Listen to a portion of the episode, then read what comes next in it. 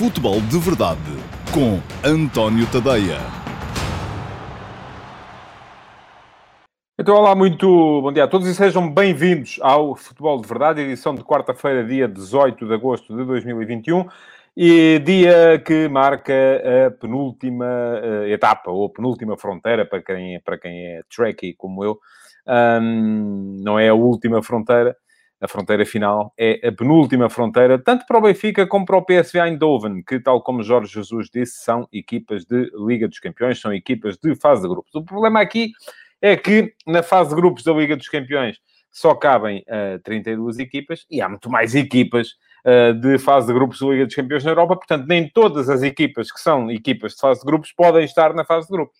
É preciso apurá-las, é preciso selecionar as que estão melhor no ano em, em, em, questão. E, portanto, é por isso que Benfica e PSV Eindhoven ainda vão ter que passar por esta, por esta uh, fronteira penúltima fronteira hoje, última fronteira de hoje a uma semana, eh, quando for realizado o jogo da segunda mão no Philips Stadion em Eindhoven. Hoje, para já, jogo no Estádio da Luz. Deixem-me só confirmar a hora para não dizer as neiras. 20 horas, não é ainda, ou melhor, já é, porque a hora da Liga dos Campeões alterou, eh, portanto já é, já faz parte do marketing centralizado da Liga dos Campeões. Daí que ontem os jogos um, da, do playoff eh, que se disputaram ontem. Tenham sido já todos eles transmitidos pela Eleven Sports.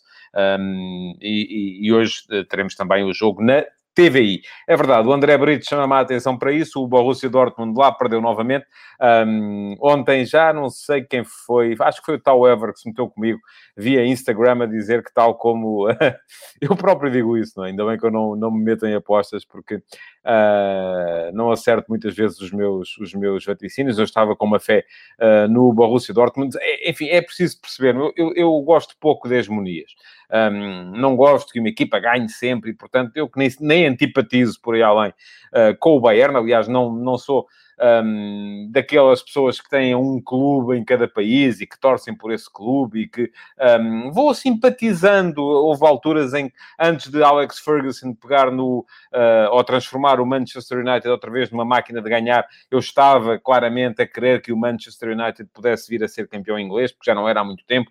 Uh, depois o Manchester United ganhou o campeonato e aquilo para mim já passou a ser, já deixei de gostar que ganhasse o United. Um, à medida que foi avolumando o período de jejum do Liverpool, uh, fui estando cada vez mais próximo do, do Liverpool uh, e uh, gostei que o Liverpool tivesse sido campeão, tal como gostei na altura em que José Mourinho por lá esteve, que o Chelsea tivesse sido campeão, porque também já não era há muito tempo. É um bocadinho essa a minha maneira de ver as coisas e dessa forma também como o Bayern ganha sempre em, na Alemanha. Um, geralmente, se alguém joga contra o Bayern, eu gosto que a equipa adversária ganhe, porque é, é a melhor maneira de equilibrar. Eu gosto do desporto como um fenómeno de equilíbrio equilíbrios.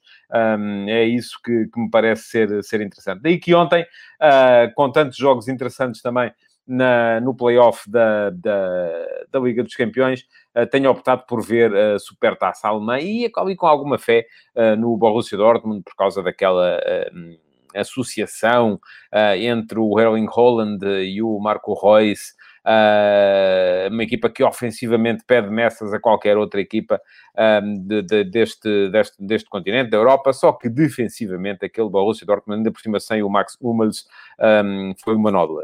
Aquela dupla de centrais com o Witzel e a Akanji um, não lembrava a ninguém acabou por eh, ser muito por aí que o Bayern eh, se impôs no jogo, aproveitou melhor os seus períodos de supremacia, ganhou com toda a justiça. Lewandowski mostrou que ainda está um patamar acima do Erling Holland, uh, fez dois golos. O primeiro é de uma qualidade de movimentação extraordinária, o segundo, enfim, é um golo de aproveitamento até um bocado cínico da oportunidade que apareceu. Diz-me o Helder Pinheiro que o Borussia Dortmund tinha muitas baixas e hum, deve ser capaz de lutar pelo título este ano.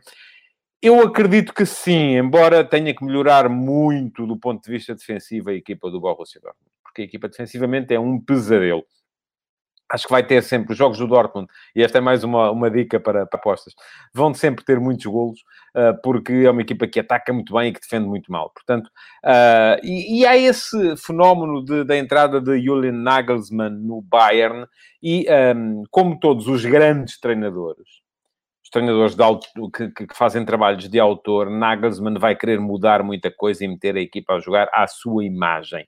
E isso pode motivar ali algum período de adaptação que os adversários podem aproveitar uh, para uh, se mostrar. O uh, Leipzig começou mal, a Bundesliga, perdeu com o Mainz, uh, salvo erro com o Mainz na primeira jornada e por isso mesmo um, temos também Leipzig, temos uh, Borussia Dortmund, parece-me que podem ser as duas equipas que mais sombra podem fazer ao, uh, ao Bayern, o Eintracht Frankfurt parece-me que baixou um bocadinho.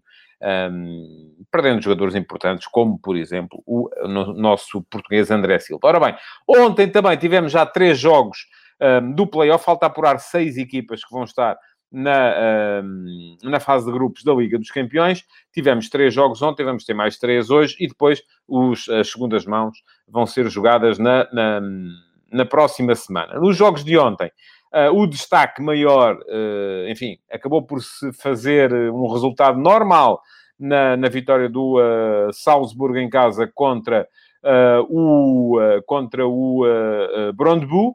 Um, 2 a 1, com dificuldades, o gol da vitória a aparecer muito perto do final, eh, depois do, do Brondbus ter adiantado no marcador. Eu parece-me que um, as odds não estavam muito corretas, porque davam a hipótese do Salzburgo ganhar uh, com, com muita, muita, muita uh, vantagem, e não, não creio que fosse essa a apreciação correta do jogo. Uh, mas depois, nos outros jogos, notas para, primeiro, o Sheriff Tiraspol. Alguém me falava aqui que pode ser a primeira equipa, ou seria ser a primeira equipa a passar à fase de grupos da Liga dos Campeões. Tem tudo para isso. Ganhou por 3 a 0 ao Dinamo Zagreb. Um, e esta equipa do Sheriff Tiraspol, que eu não vi o jogo, estava a ver um, estava a ver exatamente, e já ia dizer isto que diz o Luís Medeiros, que o capitão do Xerife é o peruano do Lanto, que jogou, não muito, é verdade, mas jogou no Boa Vista. Um, mas uh, uh, uh, não vi, estava a ver o, o Bayern Borussia, mas fiquei muito curioso com esta equipa do Xerife. fui olhar para a equipa, é uma equipa que, além de ter o do Lanto, capitão e defesa central peruano do Boa Vista, jogou ontem com 10 nacionalidades diferentes nos 11 titulares.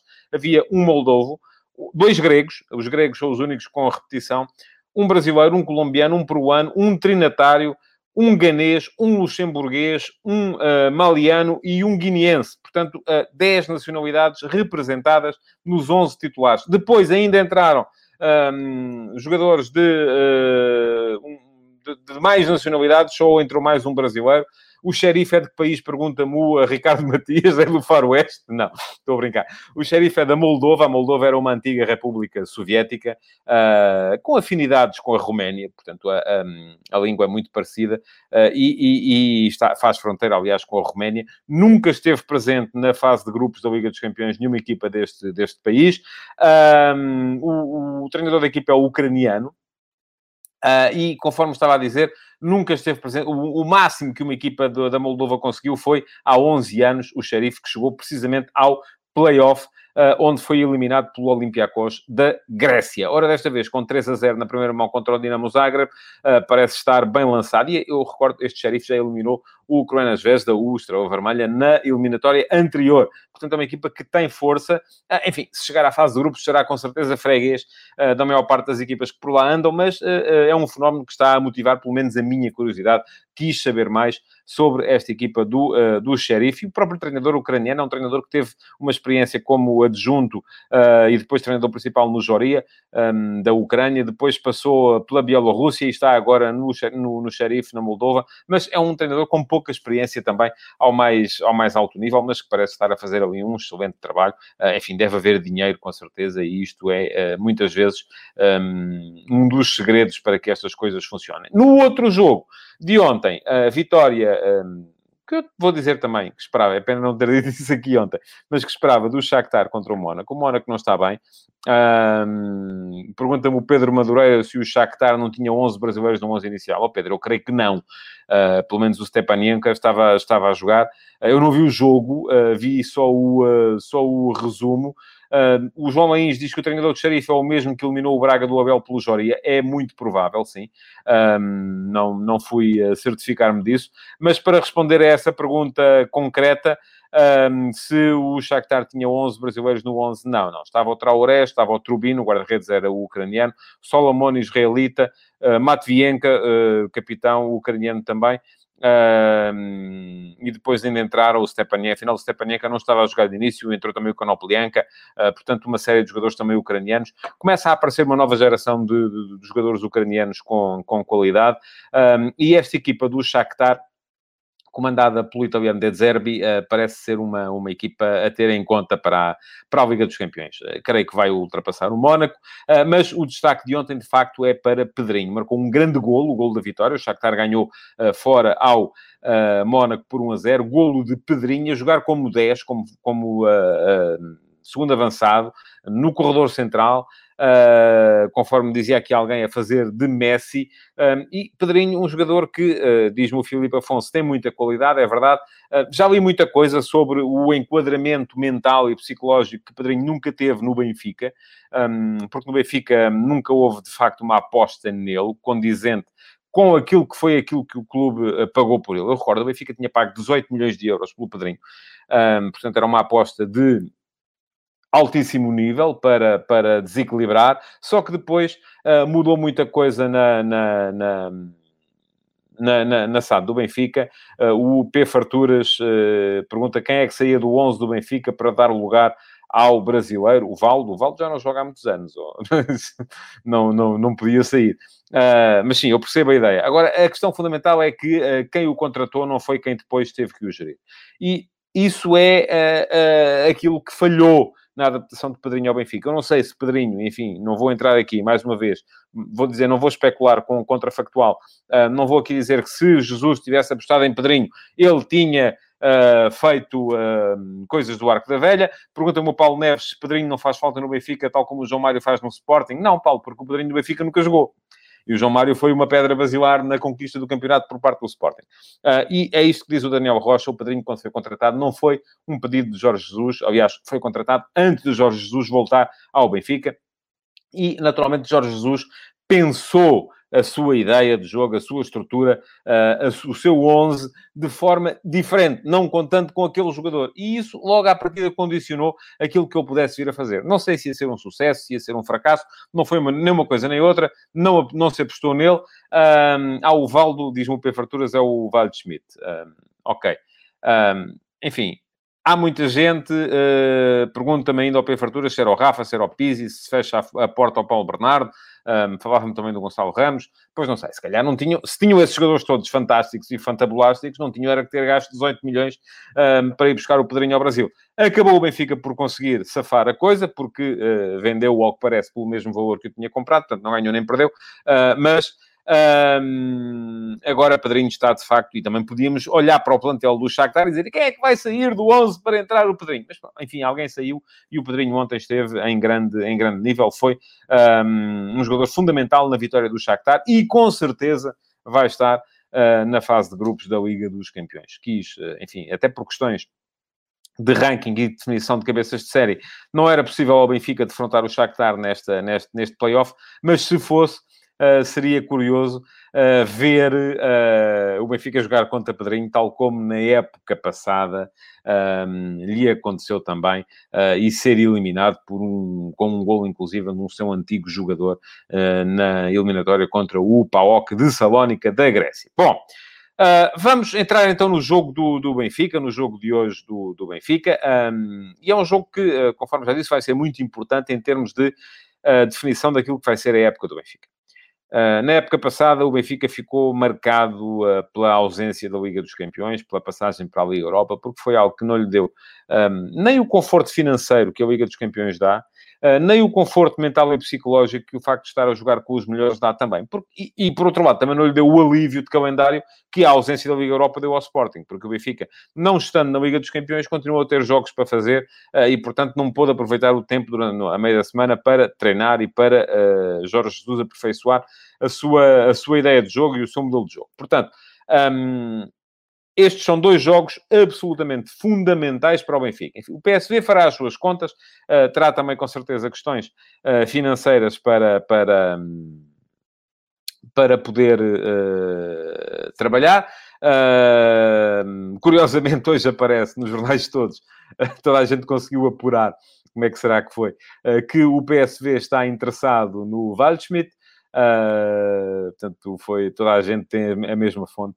E isto, no jornalismo hoje em dia, já são mais as fontes que sopram para os jornalistas do que os jornalistas vão à procura das fontes. Mas isto é outra conversa uh, que também não tem necessariamente a ver com isso. Eu acho sempre muita piada quando aparecem caixas. Caixas são notícias exclusivas e tal. E aparecem todas no mesmo, em, em, todo o lado, no mesmo dia, ao mesmo tempo. Sinal de que as fontes estão a trabalhar bem e mal ao mesmo tempo também, porque faz com que a malta aqui comece a desconfiar um bocadinho da informação. Uh, porque das duas, uma, é uma coisa assumida ou não é, e esta não é. bom, mas ia dizer, para o Benfica é fundamental este, este jogo, não só por questões financeiras, por questões também, porque mesmo que perca e seja eliminado pelo PSV, vai ter Liga Europa, um, que dá muito menos dinheiro, mas continua a dar a chatice. Um, Pergunta-me o Josias Martins, consequências de uma possível eliminação para Jorge Jesus e Rui Costa. Olha, para Jorge Jesus creio que não vai ter grandes consequências, a não ser que vai ser mais difícil uh, moralizar a equipa. Para Rui Costa, pode vir a ter algumas uh, se a época começar a correr mal uh, quando forem marcadas as eleições, mas consequências imediatas também não parece que haja nem para um nem para o outro. Bom, uh, agora, o que é que vamos ver hoje no jogo. O Jorge Jesus, ontem na conferência de imprensa, focou-se muito uh, numa, num detalhe que é o jogo entre linhas do ataque do PSV. Há ali dois jogadores que é fundamental controlar. O Aaron Zahavi, ponta de lança, muito móvel, que sai muito da posição, vai inclusive, cai nas faixas laterais, baixa nas marcações de apoio, para permitir não só o aparecimento do Mario Götze um, na, na posição de, de, ponta de lança, ele parte quase sempre de uh, posições entre linhas, como também uh, dos dois extremos uh, que, que, são muito, muito fortes também, o Gakpo e o Mandueca, um, dois jogadores que aparecem muito em posições de finalização. e o Jorge Jesus centrou-se muito nisto, na necessidade de controlar este jogo entre linhas do PSV. Ora, o que é que isto nos diz relativamente à equipa do Benfica? Um, 3-4-3? 4-1-3-2? Um, vamos ver, o, o, jo, o Johan Martins diz-me quantas vezes o Sporting não esteve na UEFA e não ganhou nada. Essa é sempre a conversa. Ouça, oh, oh Johan, não estava a falar do Sporting, esqueça lá isso, a sério. Não, não, hoje não há Sporting no futebol de verdade, é, está de parte. Um, não, não, não me parece que seja sequer. Não, uh, há alguma dúvida relativamente ao, ao, mérito? Vamos lá ver. Você acredita que ter um treinador bom é, é positivo ou é negativo? Pronto. O que é que faz um treinador bom? Treina a equipa, não é? Portanto, o treinador tem mais tempo para treinar a equipa, é bom ou é mau? Só isso que eu estou a dizer, mais nada. Agora, se não estamos aqui a medir, uh, uh, e a dizer medir pilinhas, não se pode dizer estas coisas nas redes sociais. Não interessa, não é isso. É, é, evidente que uma equipa que joga à meia da semana tem menos tempo para treinar que uma equipa que não joga à meia da semana. Ponto. Vamos lá ver. Um, e isto não tira mérito nenhum a quem ganhou nem disfarça o demérito de quem perdeu. É só uma explicação, como outra qualquer. É só isso, mais nada. Bom. Joshua Isaías pergunta-me o que é que eu acho do meio campo com Weigl, Maite e João Mário. Já lá chego. Estava a dizer, uh, o que é que isto recomenda? 3-4-3 ou um, 4-1-3-2, uma vez que estes são os dois sistemas que o Benfica usa. O Benfica muito raramente usa, eh, ou não se viu ainda, um 4-2-3-1. À partida, para controlar o jogo entre linhas do adversário, o que é que tem que se fazer? É ter mais gente uh, no corredor central, no, em posições defensivas. Portanto, eu acho que o Benfica vai jogar com 3-4-3, mesmo não tendo Vertonghen. Eu já tinha dito aqui que uh, uh, o Benfica, esta época, ia jogar predominantemente em 3-4-3, quando tivesse Lucas Veríssimo, Otamendi e Vertonghen, porque quer Jesus ter os três a jogar, predominantemente em 4-1-3-2, eh, quando uh, lhe faltarem elementos destes três atrás, ou quando o adversário for mais fraco. Ora, hoje uh, verifica-se um destes fatores, ou seja, falta um dos três de trás. Vertonghen não está em condições. Portanto, o que é que vai acontecer? Isto aqui encaminharia a equipa para o 4-1-3-2. Uh, agora, o 4-1-3, e, e, hum, por outro lado, o adversário não é fraco, é forte. É o PSV Eindhoven que vem também só com vitórias. E, uh, tal como dizia eu nisso, eu, eu, eu, concordo com o Johan, o Benfica vai passar um mau bocado, com certeza, nesta, nestas, duas, nestas duas partidas. Uh, portanto, há aqui uma indicação contraditória. Por um lado, falta um dos de trás, 4-1-3-2. Por outro lado, o adversário é forte, 3-4-3. Eu creio que uh, vai Jorge Jesus apostar no 3-4-3 por uma razão muito simples. É a melhor maneira que tem para controlar, então, o tal jogo entre linhas do PSV. Porquê? Porque passa a ter uh, aqueles três homens de trás, e vai jogar Morato, com certeza, em vez do Vertonghen, aos quais se juntam os dois médios centros. Portanto, são, à partida, cinco jogadores ali. Para jogar em 4-1-3-2, o Benfica teria desde logo um problema, que só tinha dois centrais, um médio defensivo. João Mário ia sair muito, a não ser que jogasse com Weigl e Maite.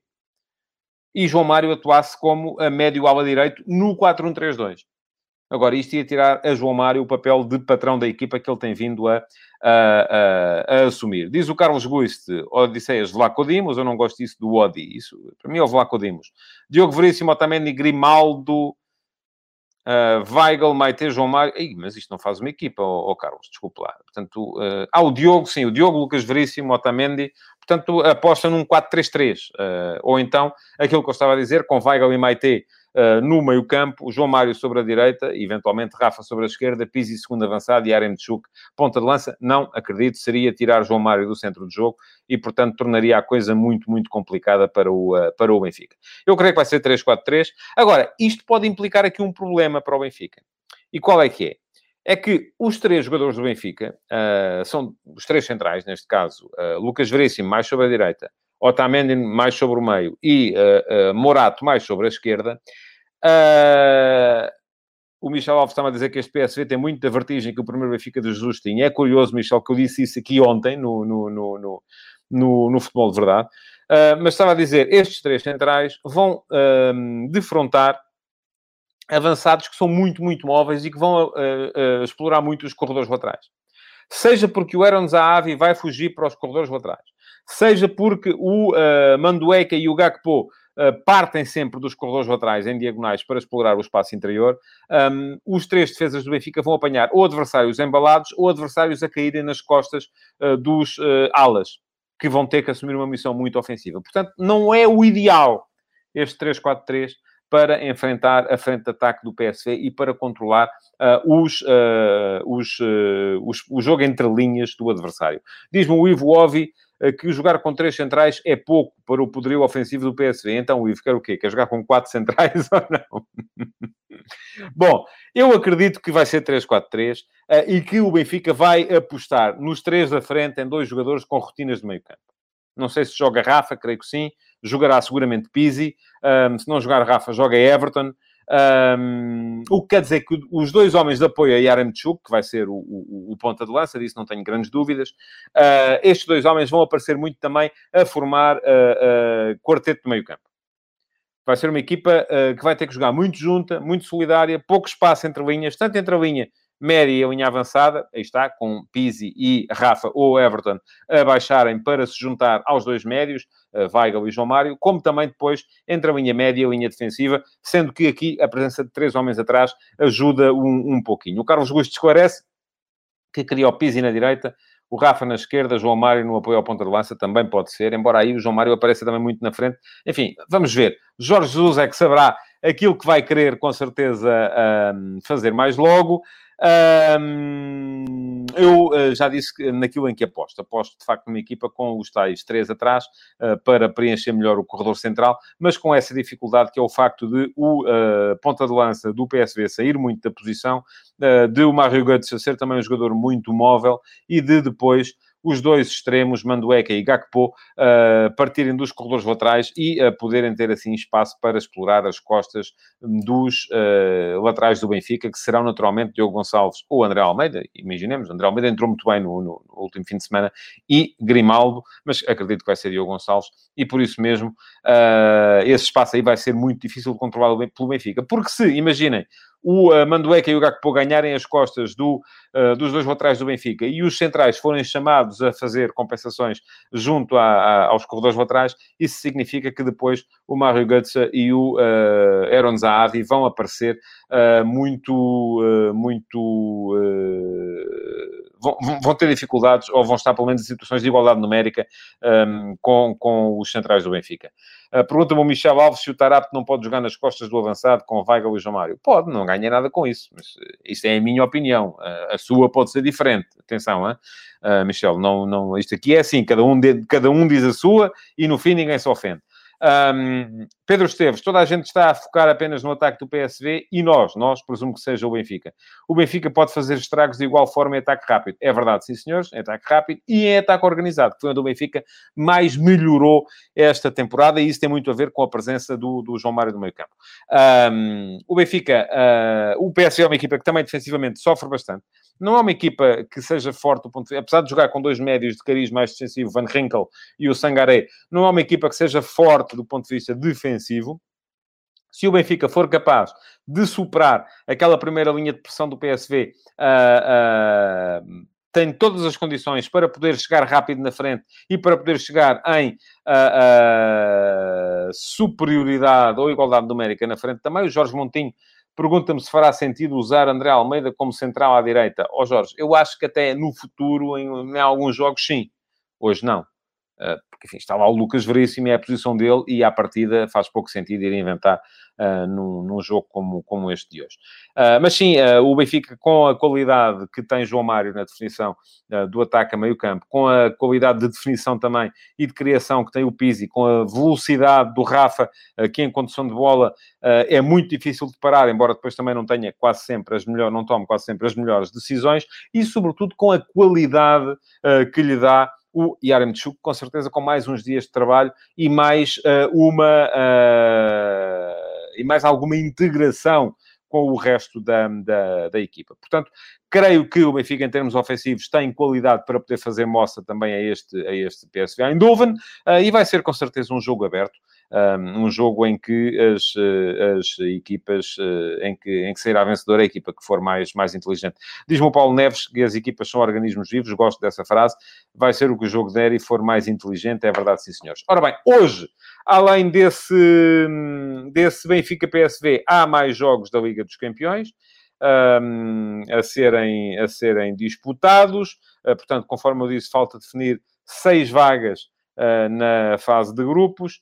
Uh, e hoje vamos ter ainda um Young Boys da Suíça contra o Ferencváros uh, da Hungria, eu diria que favorito o Young Boys, e vamos ter um Malmö uh, Ludogorets uh, à partida, um Malmö com mais ritmo e mais capacidade para sair vencedor. Mas atenção, esta equipa do Ludogorets também é um fenómeno, um fenómeno um bocadinho parecido com este fenómeno, aparentemente, do Sheriff Tiraspol. Uma equipa da Bulgária, uh, muito perto da fronteira, uh, uma equipa com, uh, que tem dinheiro, que é um, um, novo rico no futebol búlgaro e que geralmente é uma equipa sólida e uma equipa que causa problemas quando não apanha pela frente adversários com, outra, com outra capacidade. Portanto, vamos ver.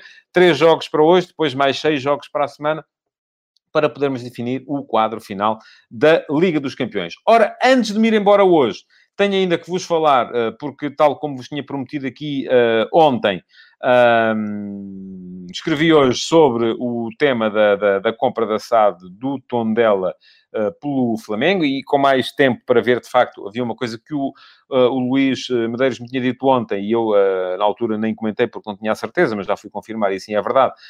Um, aquilo que se passa, David Belenguer é apenas um, enfim, vamos lá, o rosto de um grupo de investimento que é dono de mais de mais. Eh, e o Luís Medeiros, sim, o agora já tinha jogado a Champions, é verdade, não, não disse que não. Só disse que é um fenómeno muito parecido com o Sheriff, porque é um, um clube uh, uh, que apareceu uh, fruto do investimento num campeonato pelo qual não se, dá, não se dá grande coisa.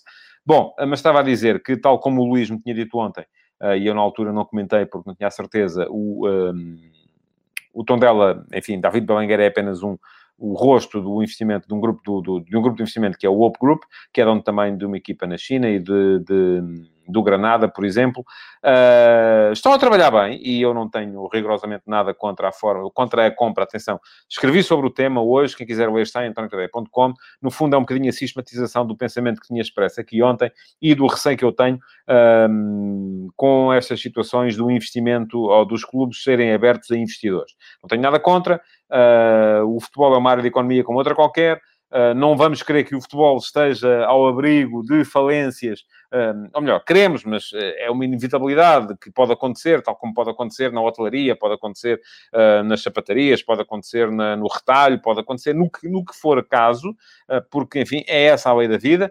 Uh, portanto, o meu problema não é esse, o meu problema é só mesmo o de concentração de vários clubes uh, nas mãos de um mesmo grupo de investimento, e isto, uh, a partir de uma coisa que eu acho que condiciona a concorrência. Portanto, quem quiser ler sobre o tema, e eu espero uh, chamar a atenção de alguns leitores do Brasil, porque há muita, a nação rubro-negra um, do Flamengo está muito interessada no tema, tem havido muita interação uh, com, este, com este tema, porque o Flamengo parece que quer muito mesmo ter uma equipa em, em Portugal. Um, e atenção, é preciso também vermos a coisa assim. Há grupos empresariais portugueses que compraram equipas no Brasil para poderem uh, fazer academias e desenvolver o, o, imenso talento que por, lá, que por lá aparece. E depois alguns desses grupos acabam por ter interesses em uh, SADs do Campeonato Português também, portanto isso também não é positivo, não temos que ver só o lado negativo de quem entra, é também o lado negativo de quem uh, uh, manda para lá. Diz-me Paulo Neves que o Governo deve investigar a origem do dinheiro nos clubes. Atenção, Paulo, isso é uma outra questão que está completamente ajusante. Eu não digo que não, é claro que deve, não é? Porque sempre que se fala nestas questões de investimento em clubes, vêm logo, ah, eles querem lavar dinheiro. Não sei, uns quererão, outros não. Isso é uma questão policial, não é uma questão das autoridades do futebol. A mim o que me incomoda, pensando enquanto autoridades do futebol, é que o dinheiro do futebol saia do futebol. Agora, que entra dinheiro do futebol, depois, enfim, eu espero que a polícia esteja a fazer uh, o seu papel e vai investigar se o dinheiro é dinheiro sujo ou limpo. Como é evidente. Uh, mas isso já não me parece que possa ser, uh, possam ser as autoridades do futebol a, a ir a fazer essa investigação. Isso tem que ser feito através das polícias, dos governos, da Interpol, enfim, seja do que for. Um, deve ser feito, mas não é disso que eu estou a falar aqui. O que eu estou a falar aqui é de uh, questões que o futebol pode regular, que é, por exemplo, impedir que um mesmo grupo financeiro seja dono de mais do que um clube. Não devia ser permitido. E a FIFA devia uh, impedir que isto acontecesse, sejam esses grupos quem forem, e temos também o caso, por exemplo, do, do, do e neste caso, em, neste momento em Portugal, Tondela e Boa Vista são quem está mais uh, metido neste, nesta questão. Uh, o, uh, o Tondela porque pertence ao tal outro grupo que também tem, por exemplo, o Granada, um, e o Boa Vista porque pertence, ou, ou tem como investidor de referência Gerard Lopes, o uh, hispano-luxemburguês, que é também, já foi dono do, do, do, Lille e é também neste momento dono do Moucron, da Bélgica, e comprou recentemente o Girondin de Bordeaux, uh, da França, esperando fazer ali uma espécie de milagre, como fez também na recuperação do, do, do Lille, que depois já sem ele veio a sagrar-se campeão francês. Portanto, quem quiser ler o texto, o texto está lá, no meu no meu site, antoniotadeia.com. E quem quiser dar um salto ao meu Instagram, António pode votar na sondagem do dia. A pergunta que vos faço é: ser dono de clubes em países diferentes é, e dou-vos duas hipóteses, uma boa estratégia ou uma uh, grande marosca? E, uh, neste momento, 18% de vós uh, acham que é uma boa estratégia, 82% acham que é uma marosca. Eu acho que é as duas coisas. mas que devia, é verdade, o Pedro Coelho chama a atenção para o Famalicão, que é um, detido por Idan Offer, uh, não me tinha lembrado, um, mas atenção, Idan Offer não é o acionista principal do Atlético de Madrid. Uh, aliás, aí a esse nível até podemos depois começar a ver uh, as ligações entre Idan Offer, o Atlético de Madrid, uh, o Wolverhampton, Uh, o grupo chinês que é dono do Wolverhampton, uh, que também tem interesse em várias empresas em Portugal. Portanto, enfim, estamos uh, aí já estamos a falar de uma questão que já está a montante da questão futebolística. Mas é como vos digo, o uh, Idanhofer o, o, é acionista secundário da, do Atlético Madrid. Eu creio que a maior parte da, das ações ainda pertencem a Miguel Angel Gil, o filho de Jesus Gil e Gil. Uh, mas uh, uh, Ida Noffer é um acionista ainda assim importante no Atlético de Madrid, ao mesmo tempo que é acionista maioritário no Futebol Clube Famalicão. Portanto, já sabem, antoniotadeia.com para ler aquilo que eu penso sobre o tema e no meu Instagram, antonio.tadeia, para votar Uh, na uh, sondagem do dia. Todos os dias nas minhas histórias há uma sondagem relativa ao último passo que vai para o meu site todos os dias também, às 8 da manhã. Uh, de resto, falta-me agradecer-vos por terem estado aí, uh, pedir-vos que continuem a comentar uh, este Futebol de Verdade, que o partilhem e que deixem o vosso like. Muito obrigado e até amanhã. Futebol de Verdade, em direto de segunda a sexta-feira, às 12h30